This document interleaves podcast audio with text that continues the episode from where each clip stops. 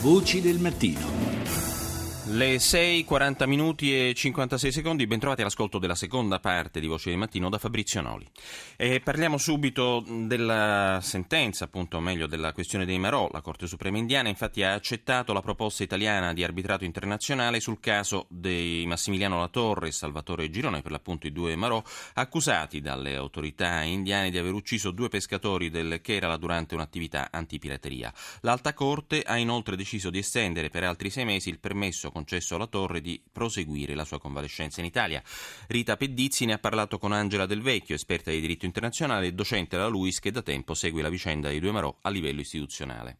Questo arbitrato era l'unica strada e l'unica soluzione che si potesse e dovesse utilizzare sin dagli inizi del caso, perché si trattava di una controversia internazionale tra due stati che eccepivano e l'uno e l'altro di avere competenza a giudicare i due Marò sull'uccisione dei due pescatori indiani. Questo è un arbitrato molto particolare perché è previsto una convenzione Convenzione delle Nazioni Unite che codifica il diritto del mare. Perché si è arrivati tre anni dopo a questa soluzione? Perché vede, questa soluzione è sembrata eh, da tenere in secondo piano preferendo il negoziato. E è stato vero che abbiamo avuto tre anni di inutili negoziati attraverso ben tre governi che si sono succeduti, perché abbiamo cominciato con Monti, Letta e infine adesso con il governo Renzi. Tre anni di inutili negoziati. Basta voglio esagerare, un anno di negoziati, quando si capisce dall'altra parte che il negoziato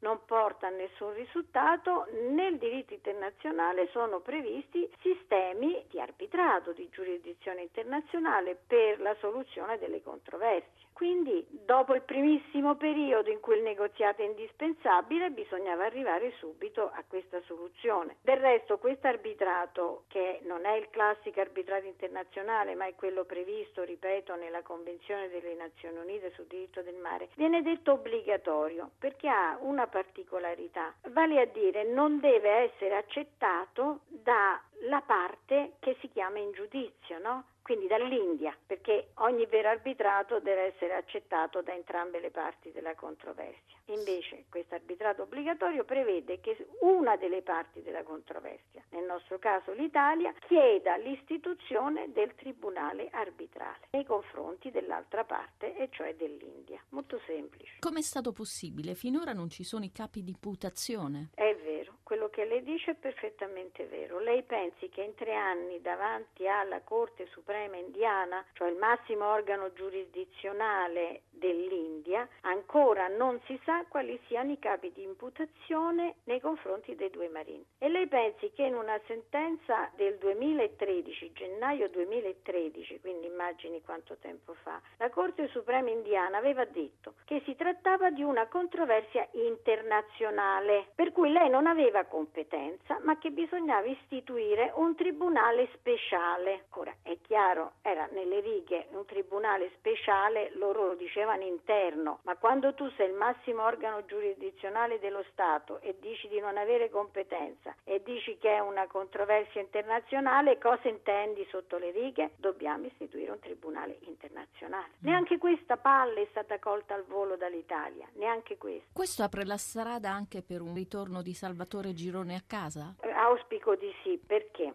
sempre in questa convenzione delle Nazioni Unite sul diritto del mare si dice che nell'attesa della costituzione del tribunale arbitrale, cioè nella fase attuale no, in cui noi abbiamo dato inizio alla costituzione del tribunale arbitrale, si possono richiedere delle misure cautelari, detto così tecnicamente, cioè delle misure che non danneggino la soluzione della controversia. La misura attuale è quella di togliere i due marò dalla competenza indiana. Perché? Perché essendo la controversia tra Italia e India, se lo lasciamo all'India, noi facciamo pendere il piatto della bilancia nei confronti di una delle parti della controversia. Viceversa sarebbe se lo mandassero in Italia, penderebbe dalla parte dell'Italia. Questo lo dobbiamo dire perché non ci dobbiamo aspettare in realtà che eh, ci dicano torni in Italia. Però noi possiamo toglierlo dall'India e questo a mio giudizio è una bella soluzione perché quando l'abbiamo tolto dal contesto indiano il, la soluzione del caso è anche più serena.